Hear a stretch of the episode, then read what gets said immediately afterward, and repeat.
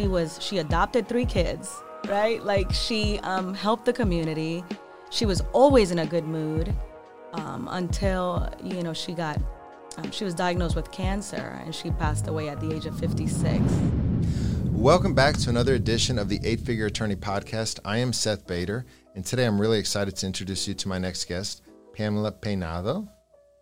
Pamela is a uh, partner at an immigration firm. She was the youngest partner uh, in her law firm. She was a partner before she was 30 years old. She is a Georgia super lawyer rising star. She is one of the top immigration lawyers in the country. She is a philanthropist, an activist. She's one of the most generous and giving persons I know. And she is otherwise just an amazing human being. Welcome. Well, thank you so much for having me. I'm like, wait, I love this introduction. well, I'm just, I'm just telling you, I'm just telling the people who you are. I love it. Thank you so, so welcome. much. Thank you for having me. Thank you, and happy birthday. Thank you. Did you turn about 29, 30 years old? I mean, like mid 30s. Yeah. I, I got to ask. Uh, so you just had your birthday. Yes. Um, how was it? Did you celebrate? I did. Like last minute, we did a huge fundraising um, like event. We raised a lot of money. We paid rents for families. Um, I also did a women empowerment event, and that was very successful. A lot of women came out and sort of share their stories and their hopes um, and plans to do before the, the new year. So we're going to host another women Gotcha. empowerment in December and hold them to it. And then I went to Italy, you know, by myself because that's what you do when it's your birthday. Well, congratulations. I'm glad you celebrated. Uh, but it's amazing. I mean, even, uh, you know, I mentioned you're one of the most generous and giving people. So even on your birthday, the way you celebrate is by giving back and helping others. You have to. T- tell me about that. I mean, why? Like, where does that generous spirit come from and that just giving spirit come from? So, you know, growing up, I was very poor. My mother was a single mother of three. I mean, there was so many uh, months that we couldn't pay the rent, we couldn't pay the bills. And I always wish there was someone that we could have called, right? Like a neighbor, just an organization, someone that would say, okay, you guys need $100. Here you go, I'll help you. Mm. So I decided to become that. So mm. I started a nonprofit organization called the Love Project.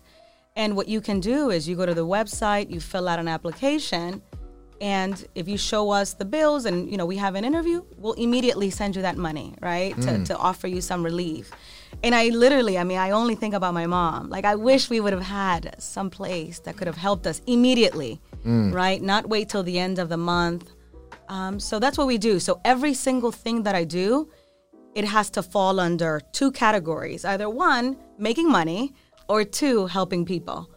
And I feel like if I just focus on those two things, then I'm sort of, you know, achieving my purpose. Because in order to help more people, I got to have more money, right? And I have to, to give it away. Yeah.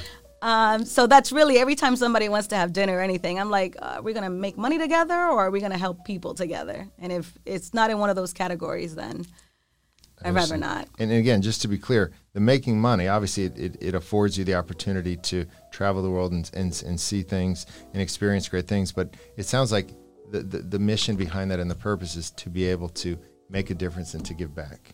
Absolutely, 100%. And, you know, I'm very unapologetic about it, mm-hmm. right? Like, my mother had nothing, right? She came to this country, she was valedictorian of her class, and she was a maid, you know, literally working so hard to be able to pay some of the bills. Mm. And I said, I'm going to live the life that you should have lived, mm. right? And I'm going to be unapologetic about it, mm. right? Like, I'm going to go after everything I deserve, right? Be at the top um, of my game, you know, with, with as a lawyer, as a person, and then give back as much as I possibly can. But I can't give back if I'm not, a, you know what I mean? Of like, course. if I need help, then how can I give back? So that's why I made sure to work so hard, put myself in a situation where now, I mean, just today, to my own nonprofit, I'm like giving $500, right, for teen scholarships that we're Wow. raising money for right now.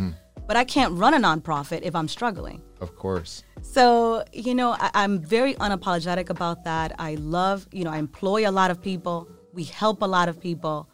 And that's sort of been like my mission. And it's it's going very well. I love it. Um, you've mentioned your mom at least at least three times, maybe four, in this this opening, um, and she's she's passed away. Um, I, I want you to talk to me about your mom and the influence.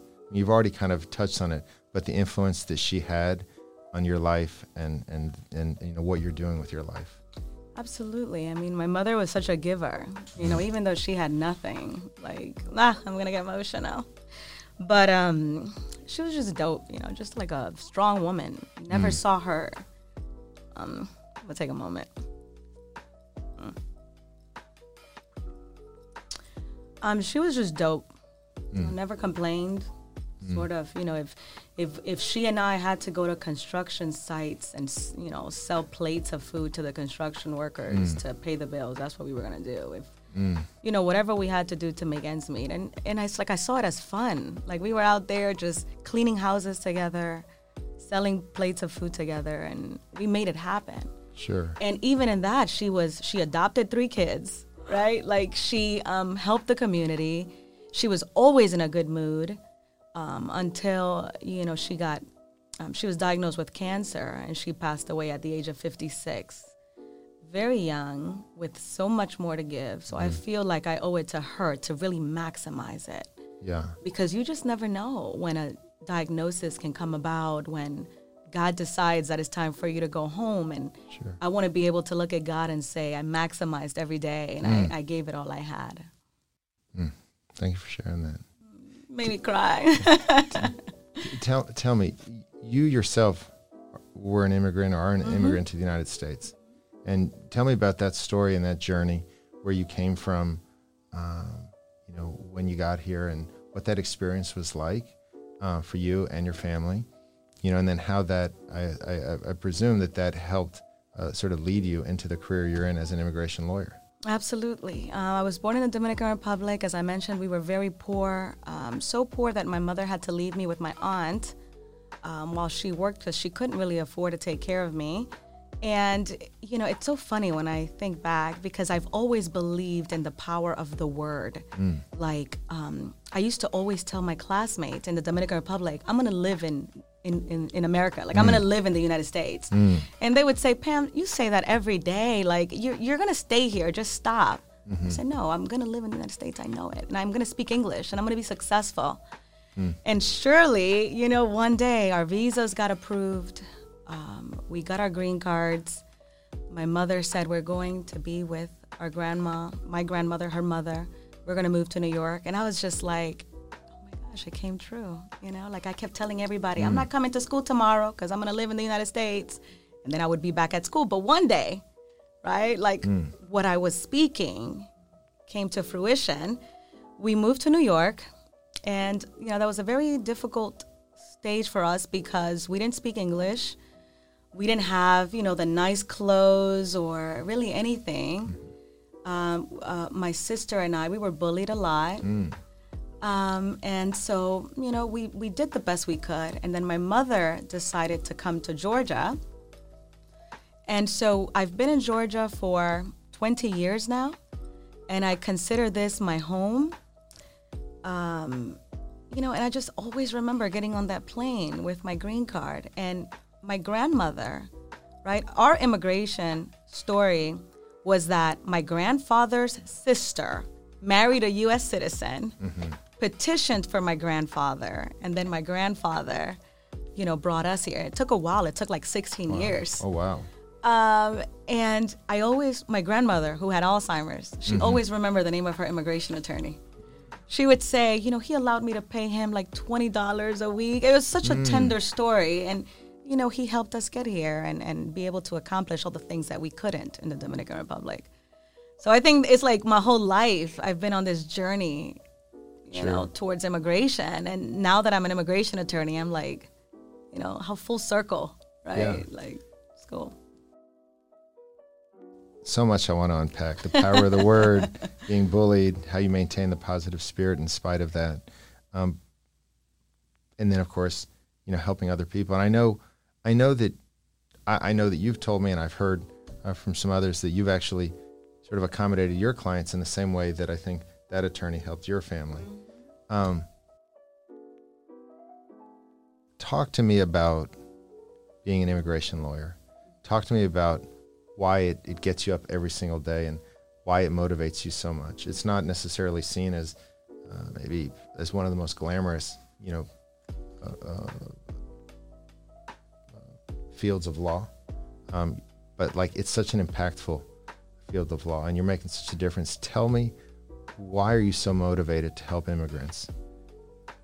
Absolutely. So, like I said, immigration is my whole life, right? I mm-hmm. came here on a green card. Mm-hmm. My stepdad was actually um, picked up by ICE and mm. deported mm. when I was about 18, right? I mm-hmm. witnessed that. Then a couple of years later, the only dad that I have around, my uncle, gets picked up by ICE, gets sent to Stewart Detention Center, and he's there for about a year. And so I, I've personally seen how it affects everyone in the family, right? When when one person is detained or one person is deported, and I've seen that long lasting effect that it has on their children.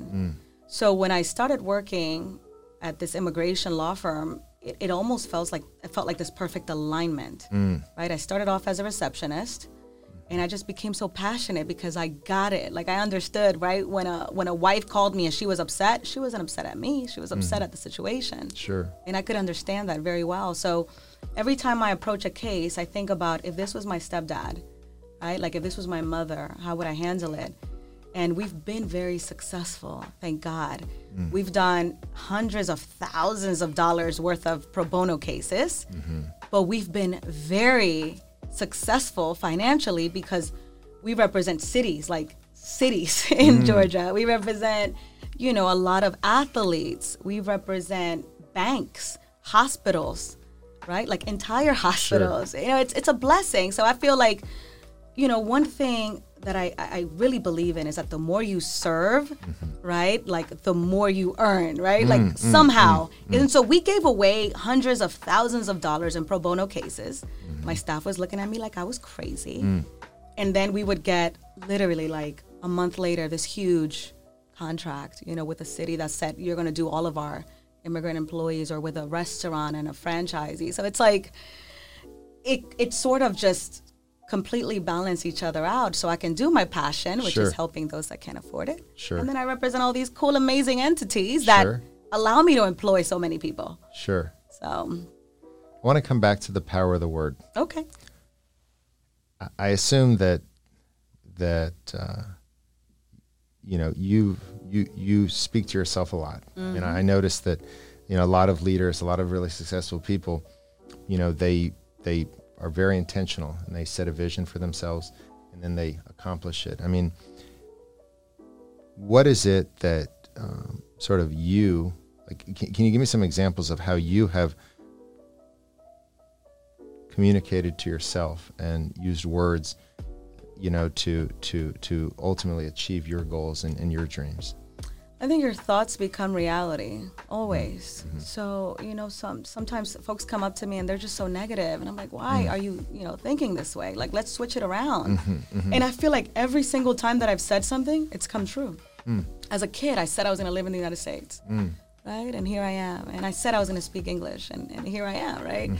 And then it's like, and now don't get me wrong, like there are, I doubt myself sometimes, right? Like even in the process, you know, I'm like, can I really do this? But I'm like, okay, snap out of it, Pam. You know, because whatever how you speak to yourself is it's and the relationship that you have in with yourself is the most important relationship you're ever gonna have. And if you don't love on that relationship and mm-hmm. if you don't empower that relationship, it's eventually gonna crumble. So I always tell myself exactly what I want, mm. right? Like I tell myself, I want to employ this many people. By the end of the year, I want to have helped this many, and I and I give a specific number. Mm. And I say, you know, I want to drive this. I want to do this. I want to fly here. I want to have, I want to be in good health. You know, I am in good health. I'm in perfect health. You know, I'm mm-hmm. going to help so many people. I'm going to impact so many people's lives. And I tell myself that so much that now I 100% believe it's true. You know, I mean, when somebody says, What's next for you? I said, oh, I'm going to become a judge. Mm-hmm. It's not, I know it's to happen. Like, you know, you're to hear it here- first. Like, I say it because I know it's to happen. I know one day I'm to be in Washington. I know one day I'm to be on a private plane looking at all the families starting schools. And if you just keep like this, you know, dream big, speaking it into existence, mm. Promise you, it's gonna turn into reality. Like it's going to. Should I call you Your Honor right now? I think. I mean, Little- you know, I don't want to disrespect Okay. the current judges, All but right, it'll come. It'll come. I'm, I'm sure that it will. I'm sure that it will. Um, I'm curious. Did you did you you started out at your law firm as a receptionist? Mm-hmm. I assume that one of the things you spoke into existence was to become a lawyer Mm. and to become a partner. Tell me about that journey. I mean, there's a lot of uh, young uh, professionals out there, some that work for you, some that work with Mm-hmm. me, uh, some that are not even in the legal space, that may not be able to fully see their potential and their future. I mean, tell me about your journey from receptionist to partner. That's definitely my favorite story to tell because while you're in it, you're like, oh, I hate my life. This is tough. My boss is so hard on me. But looking back, I'm like, God, thank you, God. Mm. What an opportunity, you know, like what a blessing. So I was working at Landmark Diner. I was at Georgia State, right, as an undergrad. I was working at Landmark Diner. My coworker said, hey, there's an opening at my law firm. I'm like, well, how much does it pay? Because, you know, all of us, we're always thinking about that paycheck. Mm. But opportunities often don't come tied with a paycheck, right? And mm. people miss it because they're looking for that paycheck and they miss these amazing opportunities. So I said, okay, how much does it pay? She's like, I don't know, maybe like seven or eight. Mm. Like, I'll go interview, but, you know, we'll see. So I interview with George Lee. And he's like, you know, hey, this job pays eight dollars, and I'm like, I'm in college, I'm bilingual, mm-hmm. I'm a hard worker. He's like, eight dollars, take it or leave it. Mm. At that time, I had a credit card agency offering me twelve, mm. so I'm like, man, he's not even willing to meet me halfway. But something inside just said, I don't know, man. I feel like this is where I belong, you know, like in a law firm with the big bosses, right? And with the mm. suits. Mm. I just love that lifestyle. Mm. So, you know, I said, let's do it. And he said, can you begin today? I said, well, I got my grandma and my little sisters in the car downstairs, so I can't, but I'm going to be here tomorrow. And, you know, I showed up super early with like the one nice shirt that I had. Um, I think my shift ended at 5.30. I was there till 7.30. I just, I, I submerged myself into that work. As a receptionist, um, I was working maybe 60 hours, probably more. I just loved it. I wanted to be the best receptionist that this law firm had ever seen. And I remember one night, George Lee, um, you know, he, he came to the office and he said, Pam, you're still here. Why do you work like you own this place? I'm like, because one day I will. I'm laughing, like, one day I will. And so, you know, I, I paid my dues. I stayed the course, making very little money, but I knew that what I was learning was priceless. Um, so I stayed the course. I got eventually promoted to a legal assistant, paralegal. My mother said to me, Pam, go to law school. You know, like you're, you, you deserve to be an attorney. I, I, as a paralegal, I was telling attorneys what to do right? Like, hey, argue it this way. This writing out their closing arguments, you know, uh, preparing everything for them. I was just so submerged into it because I think if you're not a good servant, if you're not an excellent servant, an excellent receptionist, you're not going to be an excellent boss. You're not going to be an excellent CEO.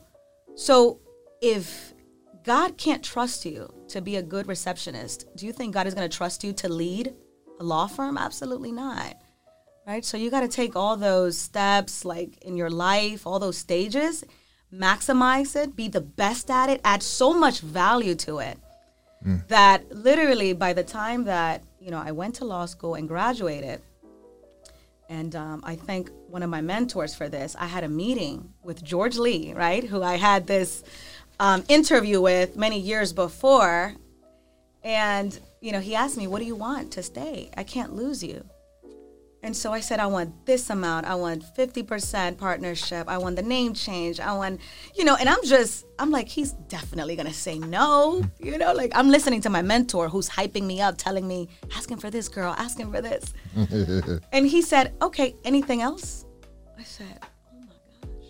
You know, like, wow. That was a very, like, surreal moment for me mm. because sometimes I think it taught me sometimes, you know, not to undervalue yourself, one and two to do the work and that work will speak for itself so it's like he couldn't lose me because I'd done everything Mm. and I'd worked harder than anybody. Mm.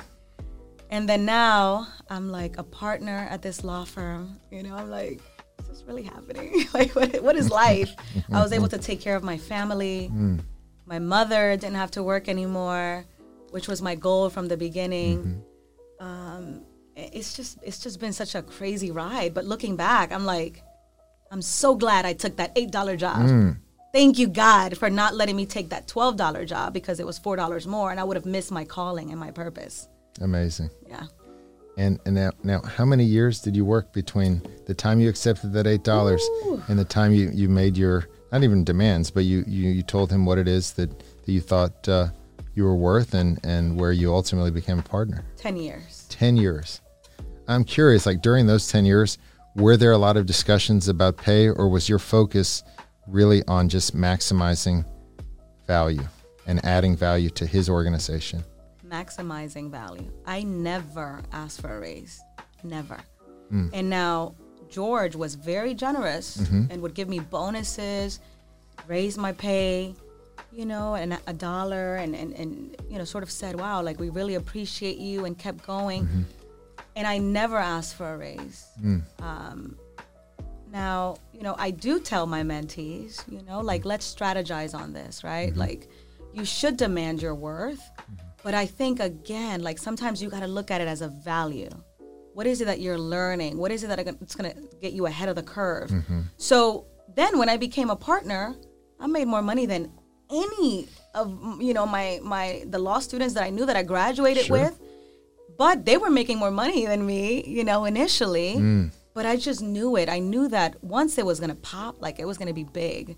So I went from making nothing to making like, you know, 20 times more than that and like in a year, you know, in a day, Mm. right? After I became a lawyer.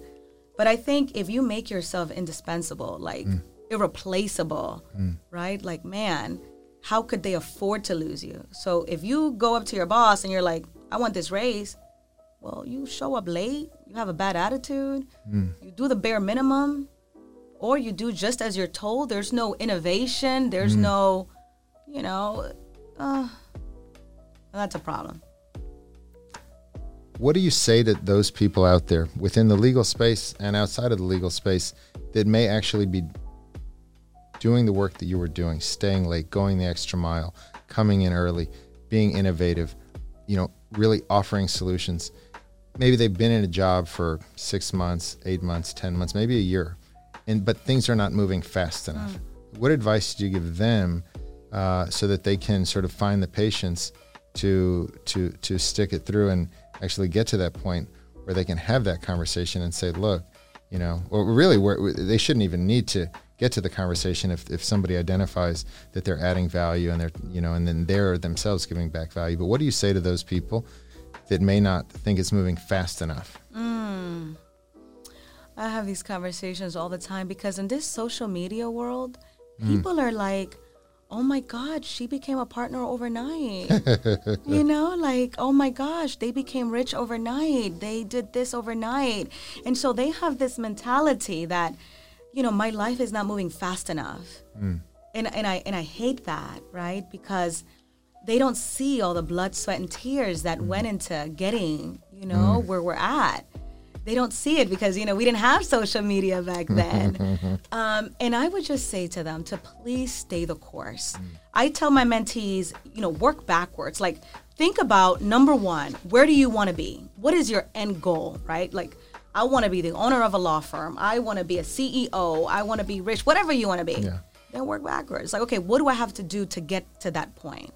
And if you know you want to be a lawyer and you're at a law firm why would you go work somewhere else right? Or you know sometimes even they might go to a different law firm for a mm-hmm. couple more dollars. But it's like if you're working at a place where you're building trust mm-hmm.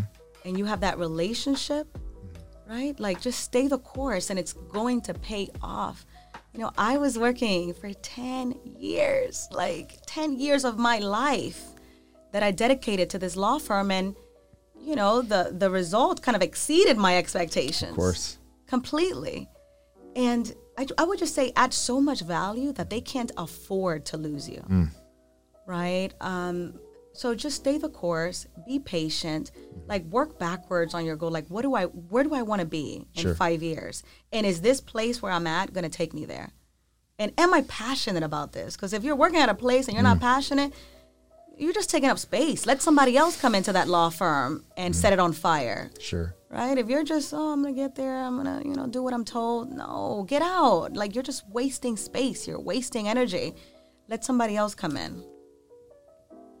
Talk to me about mentorship.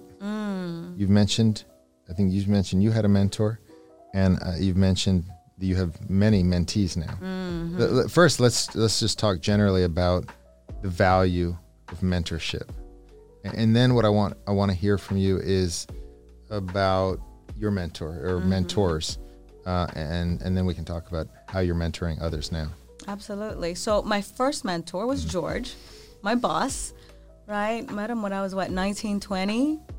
Took me under his wing, you know, this young, not confident, shy girl, um, and taught me everything there was to know about immigration. Right? Really took a chance on me. I think when somebody hires you, you know they're they're taking a chance on you right? Like don't let them down. I mean they're investing their resources their knowledge into you. Mm-hmm. So you got to use it wisely right?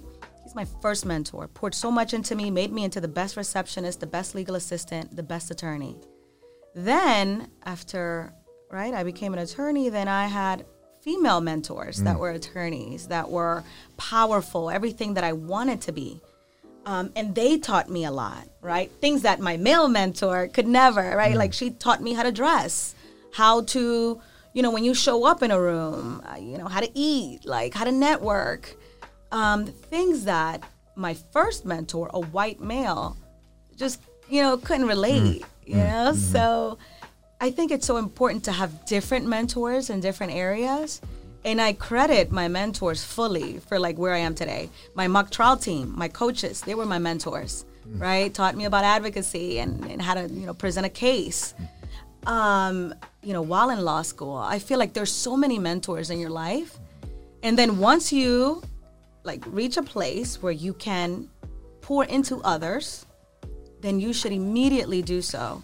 And while I still have my mentors and I treasure that relationship and I value it so much, I've decided to mentor as many people as possible because if I would have had mentors like the mentors that I have right now at 15, 16, oh my gosh, it's like a rocket. I would have done everything, hmm. you know, so much sooner because I would have had so much knowledge.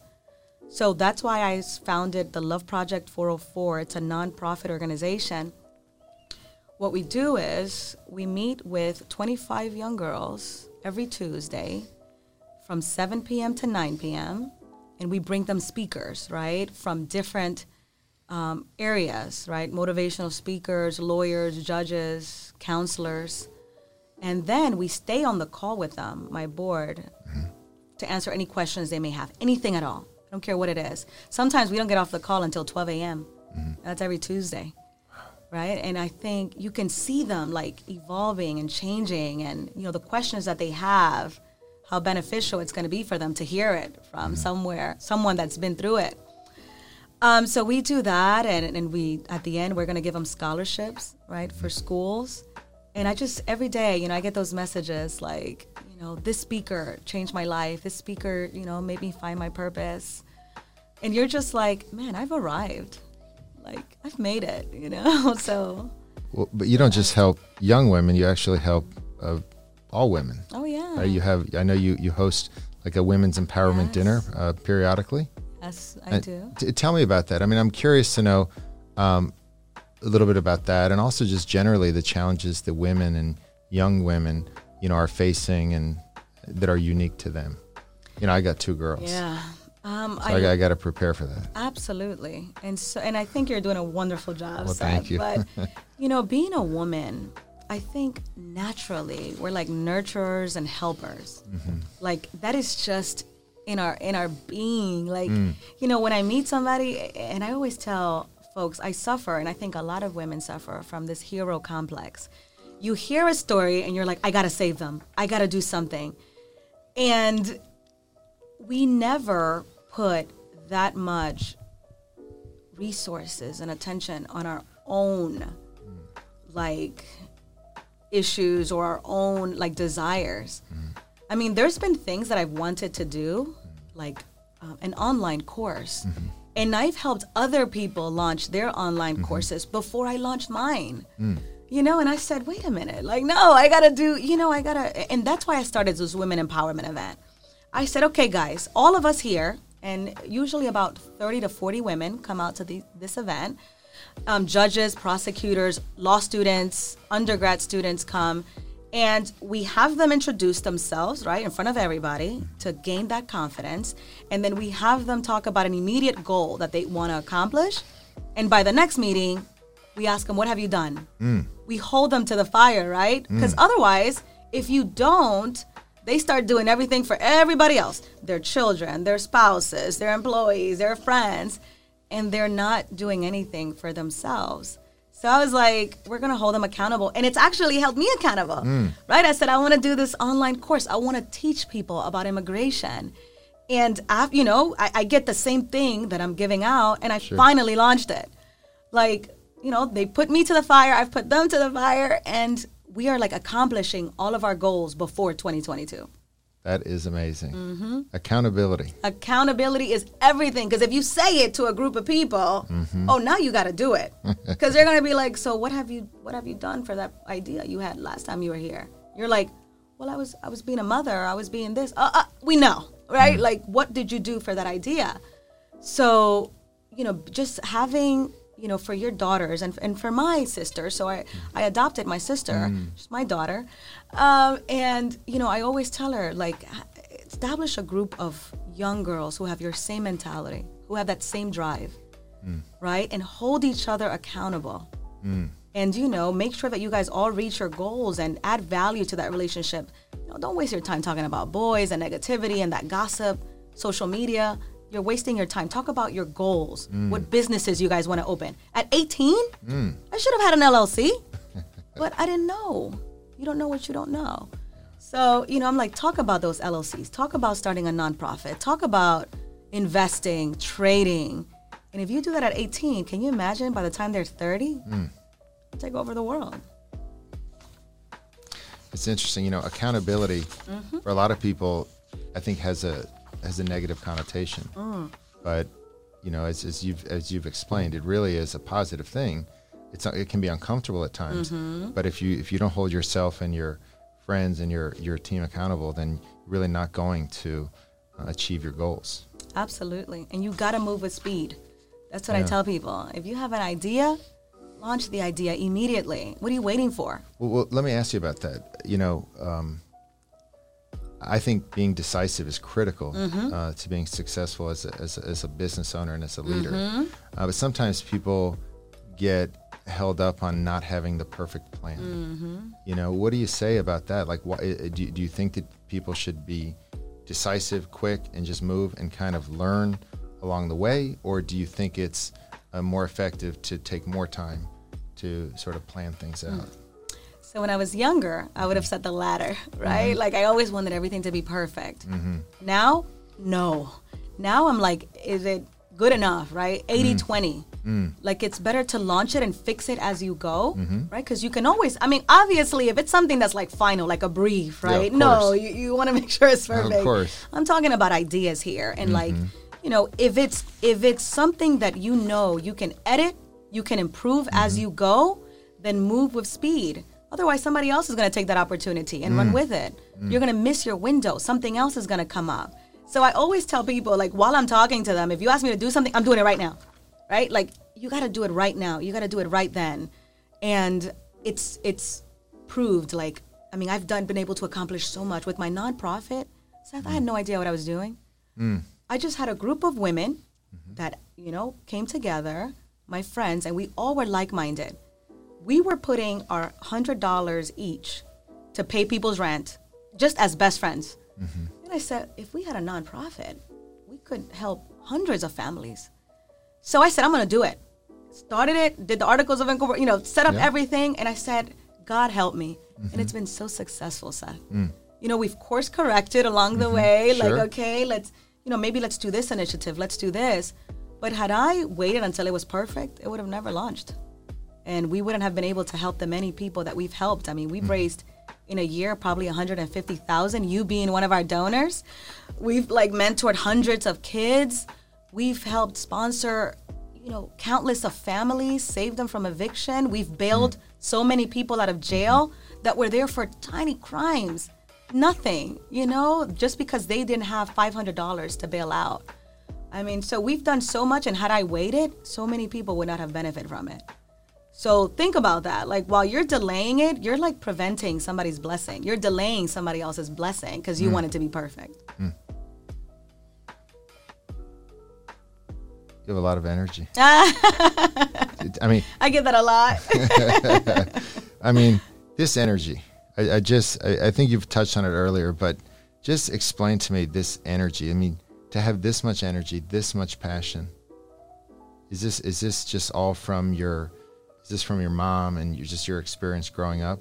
Mm-hmm. Absolutely. I think my mom had a huge part mm-hmm. to do. I think being an immigrant as well. Mm-hmm. I think, you know, my biggest fear is wasting time, wasting my talents.